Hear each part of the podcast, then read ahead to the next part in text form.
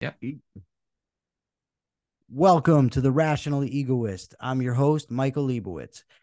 I'm very interested in government, especially with the laws that are passed by our government, but I know very little about what actually takes place behind the scenes in the legislative process. But I think it's in all of our interest to know. So uh, today we have on a former two time Connecticut state senator, and he's going to tell us all about it. Len Suzio, welcome to the show. Thank you, Michael. It's a pleasure to be on with you. And I think it's a, certainly an important topic to discuss because most people have no idea how the sausage is made. As Bismarck yeah. once commented, people like sausage in the law shouldn't watch how they're being made. so uh, it seems like the government does so much and there's so many laws passed that in order to do uh, pass any of these laws uh, effectively to be informed about what they're doing legislators would have to be awful awfully knowledgeable people in so many different subjects i mean you know economics law welfare building codes you know whatever uh, all kinds mm-hmm. of things mm-hmm. in your experience on average i mean i know everybody's different but on average are legislators informed about most of the issues on which they're voting I would say only superficially. They don't really get into it. I know in my first term, when I was there, uh, I was wa- looking at all the legislation that had been introduced, and I finally said, "Wow, there's a lot of uh, proposed bills here. I wonder how much, how many bills there are." So I asked the uh, Office of Legislative Research. I said, "How many bills have been proposed?" This is back in 2011. They said over 3,500 bills have been proposed. There's no way anybody could read everything and understand all that stuff you know read the bill to begin with and you got to read it carefully and then and then understand the data behind it that might be used to rationalize it. So it's actually impossible to do uh, and uh, one way people handle that in the legislature part of the process is both parties the republicans and the democrats have caucuses. And so and their members are assigned different committees because there are committees in the legislature that review these proposed bills and debate them, discuss them, and then eventually decide to recommend them to the Senate and the House for debate and approval or reject them. So uh, basically, every party has people assigned to each committee, which will review all these bills. And, and then the committee members in their caucus can brief the uh, Republicans or the Democrats about, well, okay, here's Bill XYZ, that's a bad bill. Here's this is a good bill, etc. And so, and then they'll a- answer questions in caucus too. So we have to rely on one another to help out. Moreover, we both caucuses have staff, full-time legislative staff that also uh, review the legislation.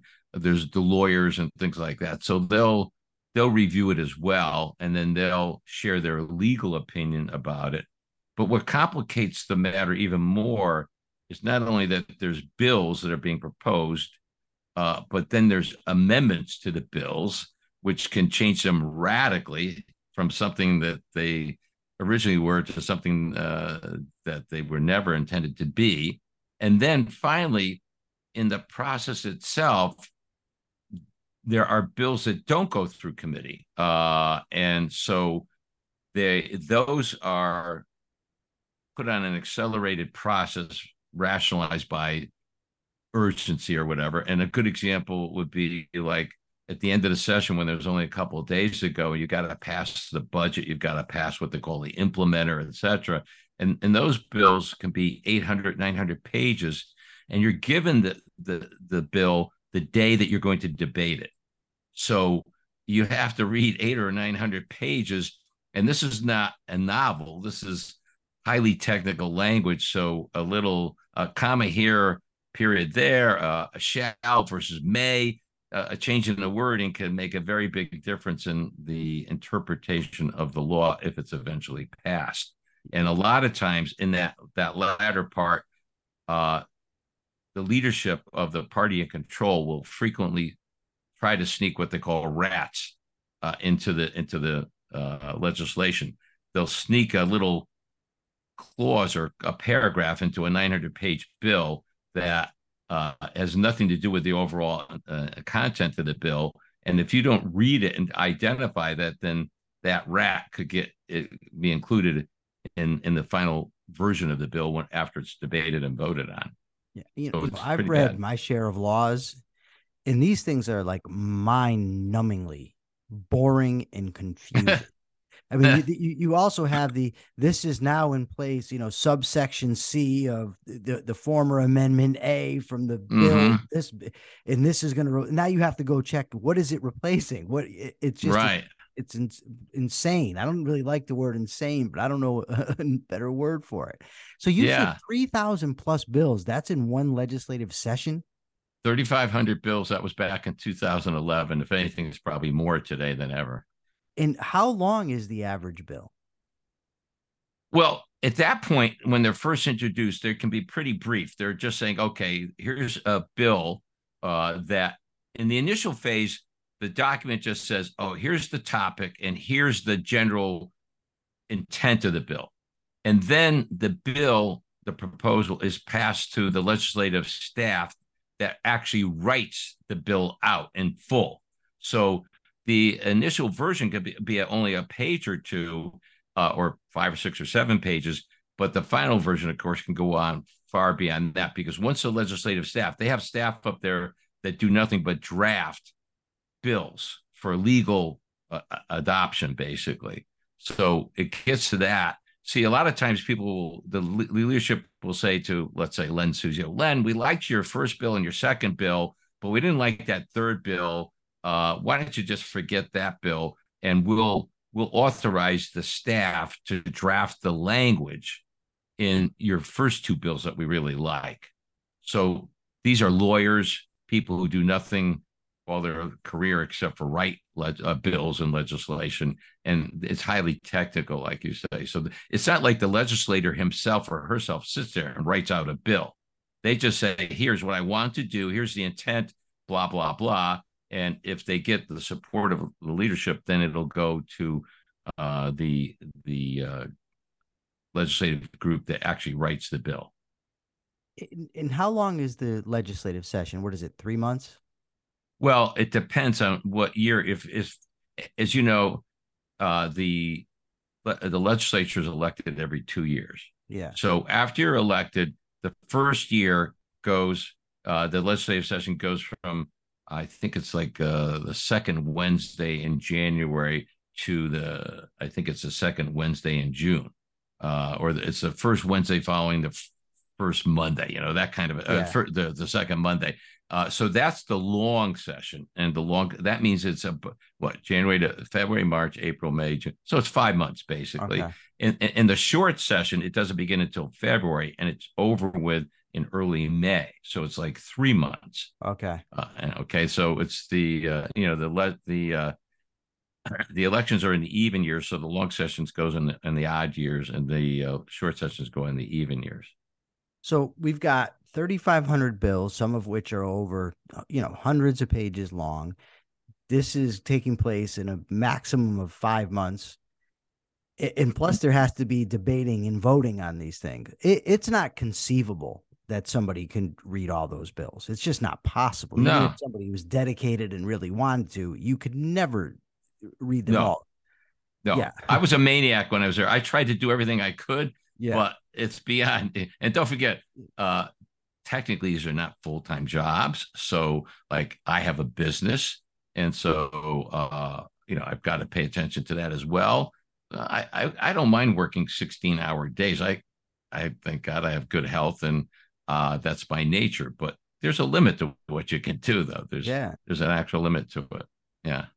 Now the public is allowed to go and give testimony. Yes. In regards to bills, like I I recently went and testified about uh, for a judicial committee, but they you're only I think given two two or three minutes to testify. Yeah. Each yeah. each person. So does public testimony actually make any difference in these things? Or, or are there minds? Because uh, it seemed to me when I was before that committee, test testifying that the people on there already had their minds made up at the beginning and nobody Right. up there changed their opinion is it common for them to change uh, based on what the public comes and testifies or is that just theater Uh, well, first of all, most bills are supposed to go through a public hearing. So uh, again, sometimes that's circumvented, and unfortunately, that's usually when there's something going on behind the scenes that the politicians don't want you to know. So they don't want, and they don't want to have a big controversy. So they'll try to avoid uh, a public hearing by justifying, uh, you know, the uh, circumvention of that. But generally speaking, it's required to have a public hearing, and there's nothing that says your your comments have to be limited to two or three minutes, which although that's the norm, there's nothing in in the uh, in the Constitution of the state or anything that says, oh, nobody can speak more than three minutes. Uh, so, uh, but sometimes, especially for uh, complex and controversial bills, um, there'll be a huge throng of people that show up, and so if you don't limit their comments to three minutes, you could wait for hours and hours and hours to testify because there's a process. People sign up and say, okay, I want to testify in that bill in one, two, three, four. That's going to be heard on Wednesday. Uh, so people sign up for it. And then they do, uh, basically, they draw, uh, a luck of the draw. So what priority you get into, whether you're the first speaker or the last speaker, public officials always have priorities. So before the public speaks, other legislators other elected officials, municipal officials, uh, people from different uh, state agencies, they get to speak first. And the other thing that draws us out is that you can, while your your speaking time is limited to three minutes, there's an unlimited amount of time as far as when if people want to question you. yeah So, and sometimes that's what happens. Like I had a bill up there that uh, was being heard by the uh, by a committee that I was a member of, but it was my bill, right? So I could go and speak in front of that committee when they have the public hearing on that bill, and I knew that uh, my testimony limited to three minutes wouldn't be enough. So I worked something out uh, with my staff. I, I had a staffer go and uh, basically say, "I'm here in support of Bill such and such," and I I then started asking him questions.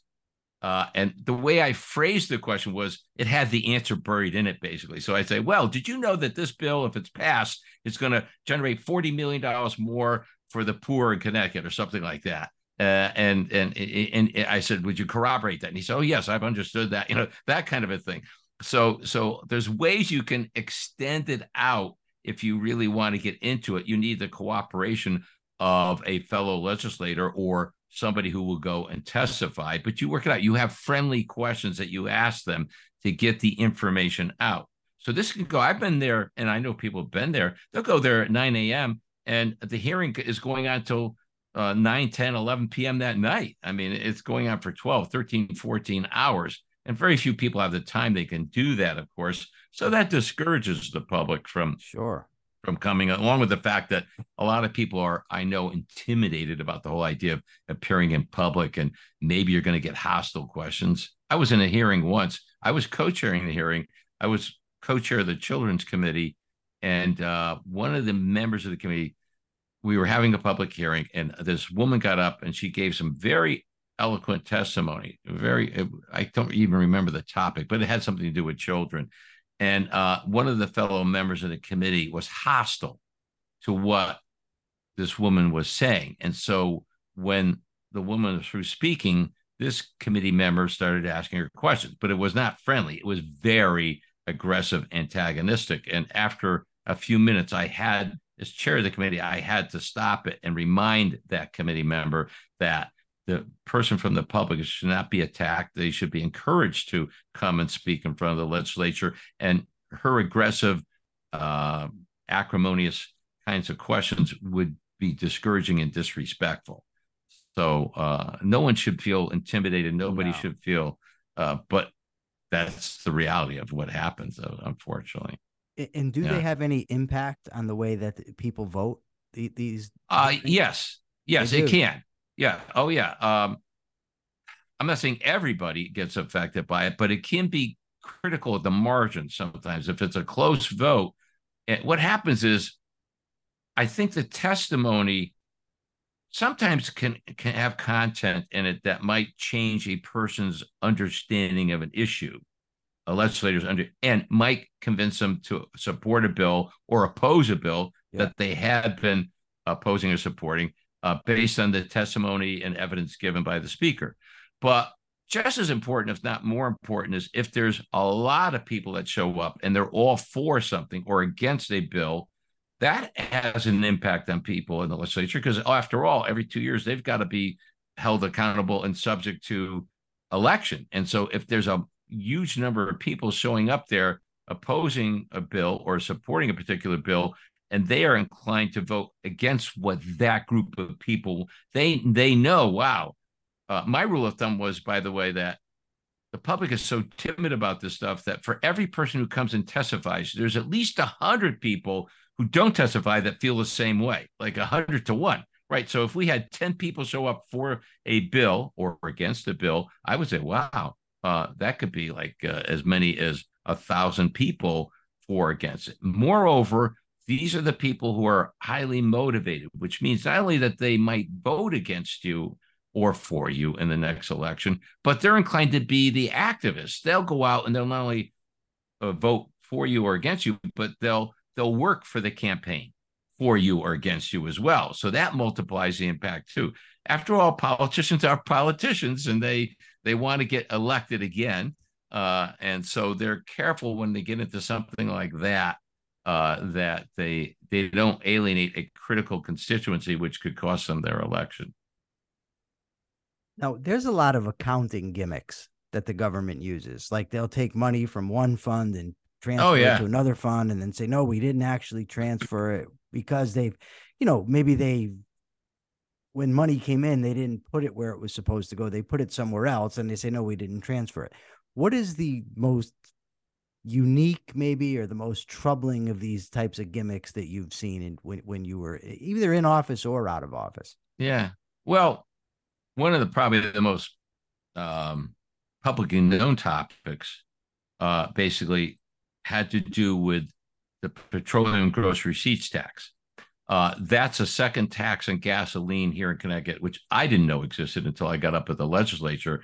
And among other things, I discovered this this tax. And I questioned, I said, what's this all about? This is is this the, the gas tax? And I was so, oh no, this is the gross receipts tax. And it's not the gas tax, although it's based on your purchase of gasoline and uh, diesel fuel here in Connecticut. So um, and so uh, the the governor, uh, in this case, it was it was originally Malloy, but then in my second term, it, it's the, the the current governor basically was trying to publicly justify the need for the this gas tax, which by the way is uh, about eight and a quarter percent of the price of gas. All right, so when the gas prices go up to four dollars a gallon, the gas tax, the petroleum groceries tax, receipts tax goes up. And unlike the gas tax, which is fixed at 25 cents a gallon.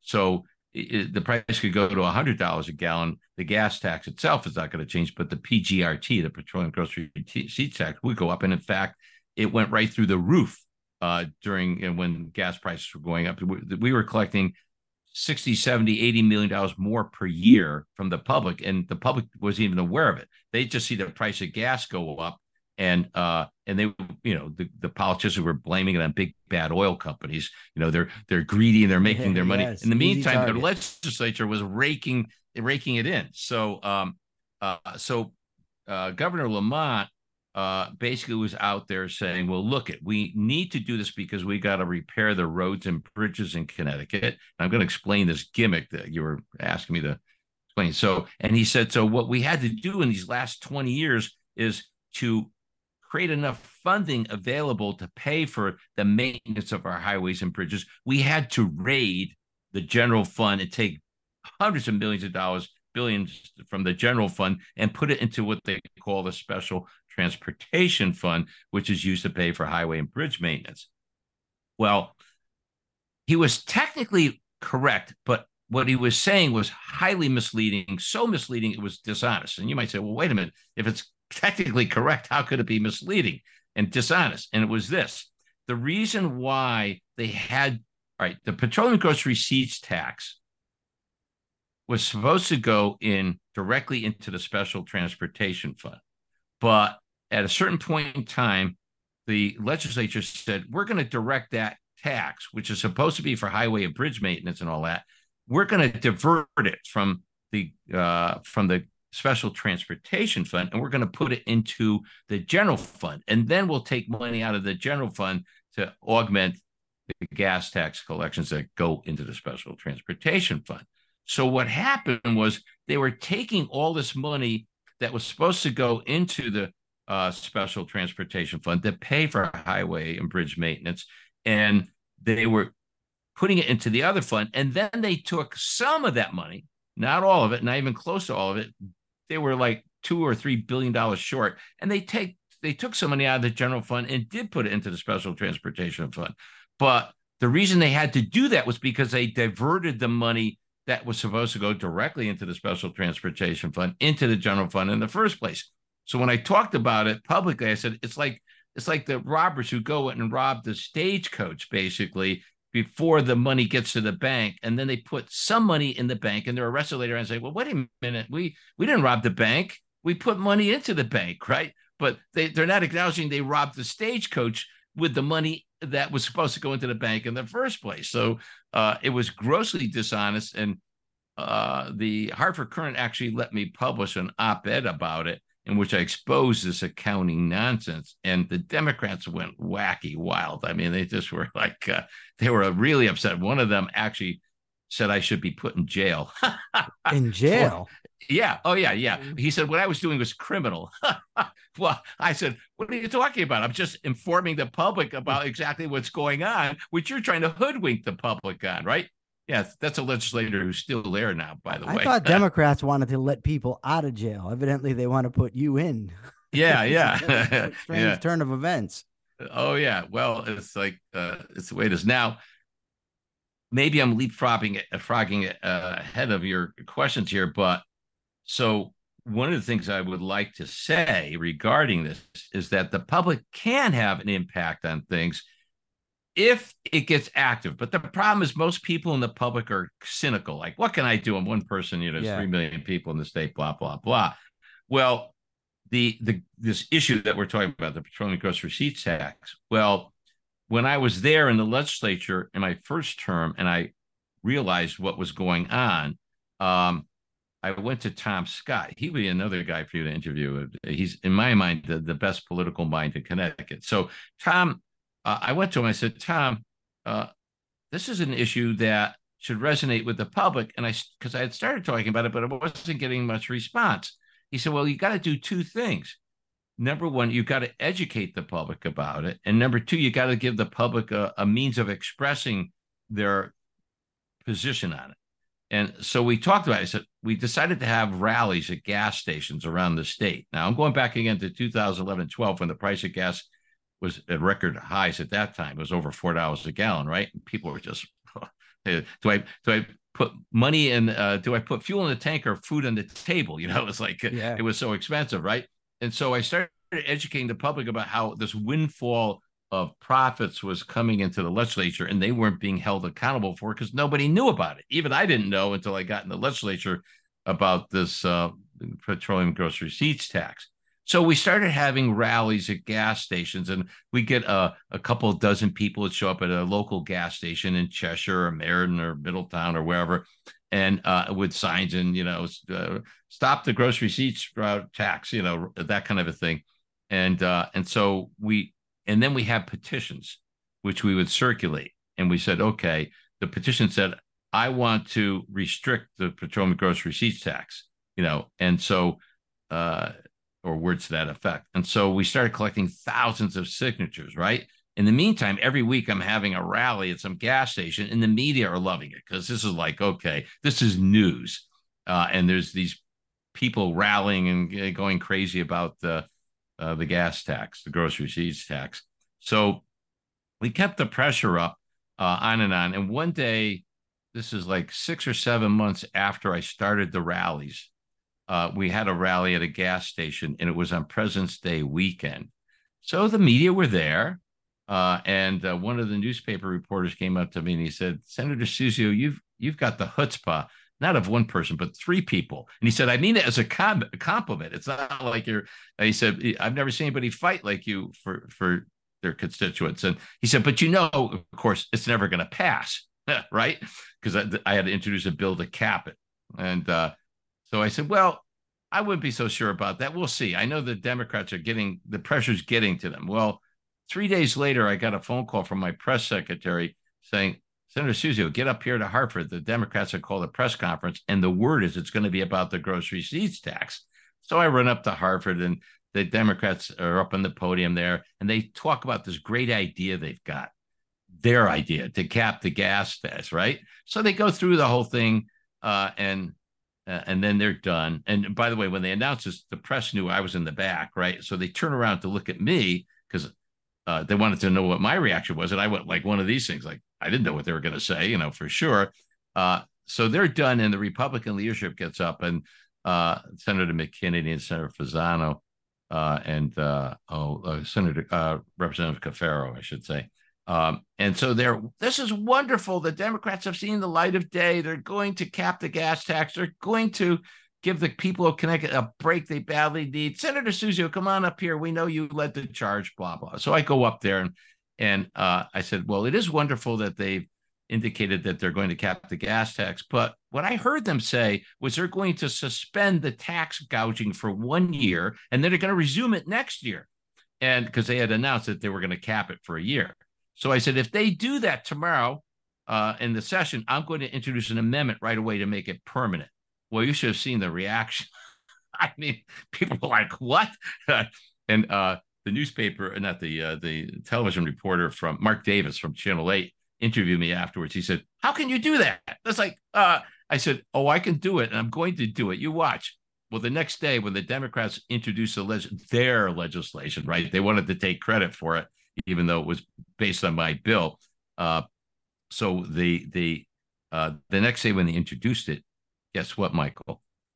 It was a permanent cap. It wasn't. They didn't want to keep the fight going. They lost, and they knew it. And they, they, I was just ready to jump up and say, "I got an amendment, Mister President of Senate. I want to make this permanent, not just one year. Stop the tax uh, gouging for a year. Firm, oh. make it permanent."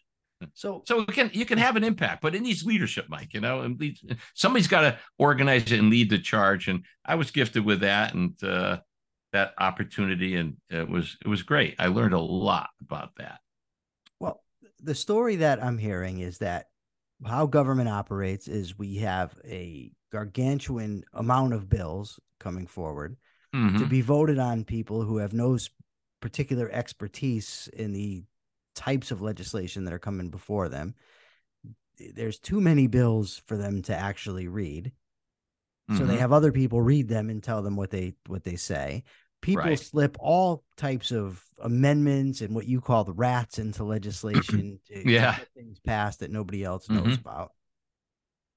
The public can testify, but it's really only for a couple minutes at a time. And unless there's a big public outcry, it's probably not going to have much of a difference. And on top of it all, you end up with an executive branch that I don't know if they, they must cooperate with the legislative branch to yeah. shift money around to fool people into thinking that they're not doing what they're actually doing. Mm-hmm. What surprises me is this most people seem to know that government is a disaster right? They when people mm-hmm. and their experiences with dealing with government agencies aren't good. I mean, I lived in one for a quarter century. I know these people don't know what they're doing. you know, my yeah. my my friend Brent just this morning, he was telling me he had a, was having a debate with a fellow. He Brent's in prison, and he was debating a fellow prisoner, and the fellow prisoner was touting all types of government regulations that he's for. And Brent said to him, mm-hmm. "For God's sake, these people can't even get us to outside rec on time, and you want to put them in charge in charge of all these other things." So I my question is given that so many people's experience with government is bad, given so many people distrust government and people know what government is and what it does, why is it so hard to convince people to vote for smaller government? Well, first of all, I think there's a latent cynicism in the public about politics. you know, politics is supposed to be the second oldest profession. Uh, and so closely akin to the first old, the Not oldest. much different from the oldest. no, no. And so uh, I think there's a certain cynicism, and then there's a, a skepticism about politicians who claim that they want to shrink government, but then don't do anything about it, really. You know, uh, and so uh, I think that's what happens. And the other thing is, people are not really informed about where a politician stands on issues there i think there's a lot of a lot of uninformed voters and i can't necessarily blame them because the media uh, doesn't report things or misreports things and and so the a lot of people aren't up to date especially at this level. You know if you're talking about the president of the united states or something that's one thing. When you start talking about state politics and state law people don't even realize how much it affects them. Uh, so you know the gas tax that we just talked about the pgrt is a good example of that that people i didn't even know I'm, here i am i consider myself to be well educated this is i didn't know about the petroleum and gross receipts tax until i got to the capitol. So how could i how could i know it was contributing to bigger and bigger government? I didn't even know it existed basically. So that's where we need people politicians to educate the public. And that's one thing i i took a personal interest in doing. I would have meetings every week, uh, coffee with your state senator every week, uh, and rotating in the towns in my district. So I would go from Cheshire to Meriden to Wallingford to Middlefield. You know, every month I'd be in one town. You know, uh, with these little uh, co- have coffee and your senator, and we talk about things. So people could meet with me. They wouldn't have to go to Hartford, be in their hometown. They wouldn't be so intimidating. They were joined by other fellow citizens. So uh, you know, here they are talking to this big, high and mighty senator, state senator, right? So, so uh, they felt more comfortable that I was they're a peer of mine. I'm not superior to them or anything like that. So, uh, and uh, I had many people say, I've never seen anybody like you do, do what you do. It's like, uh, uh, you know, I went out of my way to uh, communicate with and educate my constituents. So the PGRT thing was a good one. You mentioned the risk reduction program. That was another thing the ironic thing, Michael, is here I am, one of the toughest uh, law and order politicians in Hartford, and I was advocating for your release from prison early, right? like, what? What's going on here? Uh, but that's because I, I I learned enough about you that I knew that you number one you've been in prison a long time, uh, 25 years or so, and and that you were really reformed. I mean, you were no longer a threat. To, in fact, I thought not only were you not a threat to society, that you could do a lot of good given your you. bad experience. okay. Um, so, uh, and again, that hit close to home personally because Mike Lawlor was behind that law, the guy that you interviewed last week as undersecretary for, uh, you know, criminal justice in Connecticut. And that, that law was a disaster, it was passed literally just before midnight on the last day of the legislative session in 2011. And they had no idea of the implications. And I, I, as soon as I looked at it, I said, this is going to be bad. Uh, they're going to release violent criminals from prison. And within six, uh, the year after that, in 2012, there was a murder of a store owner here in Meriden, where I live, literally about three or four blocks from where I live.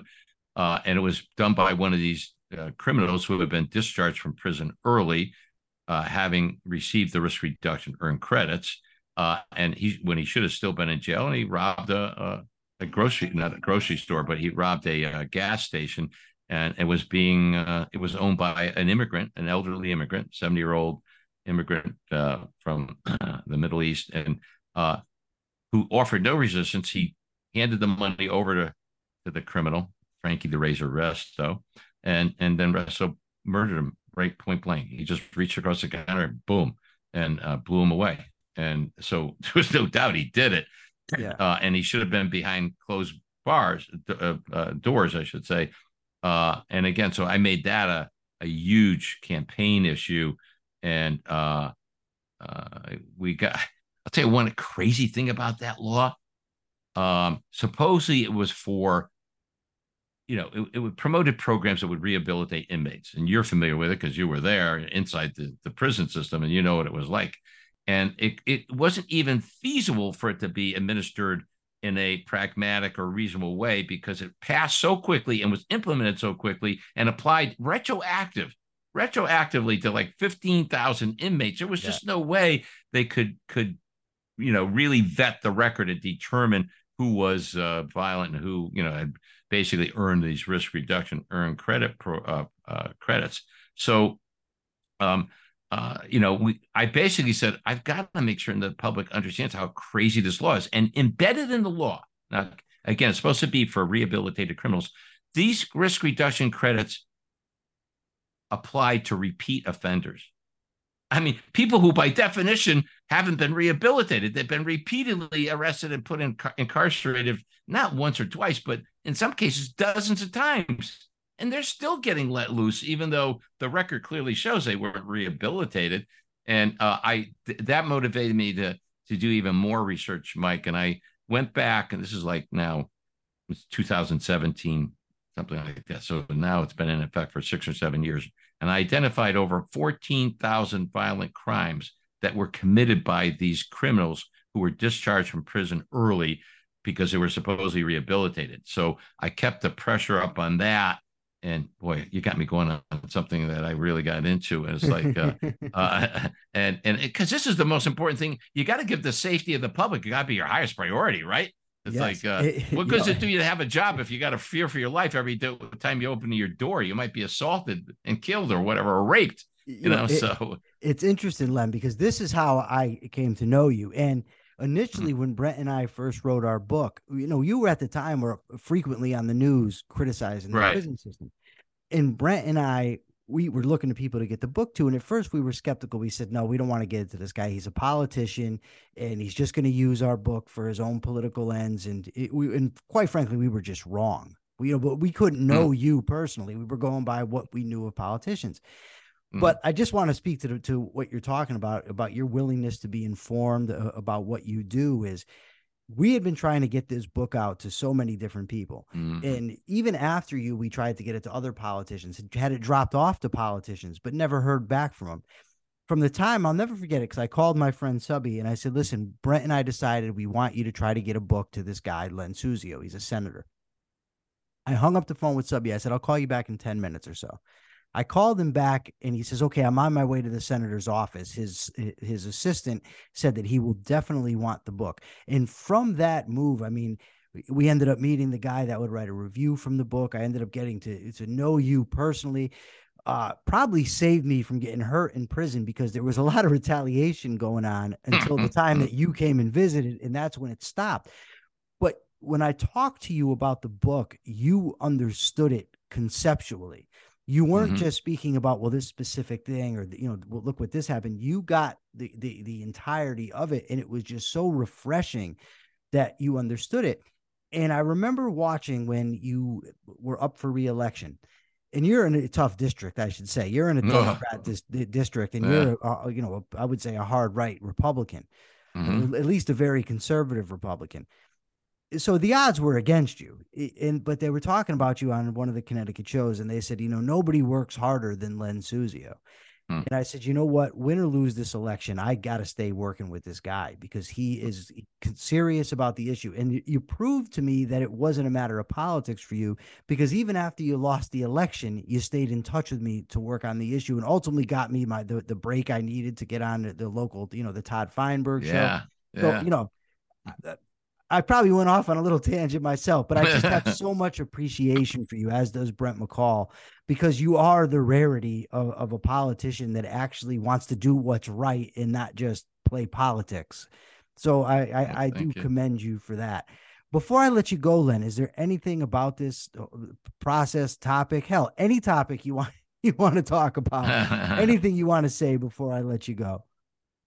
Oh boy, uh, you know you, the public gets the uh, the government it deserves, unfortunately. And you know, if you're passive indifferent, uninformed, you're going to get bad government.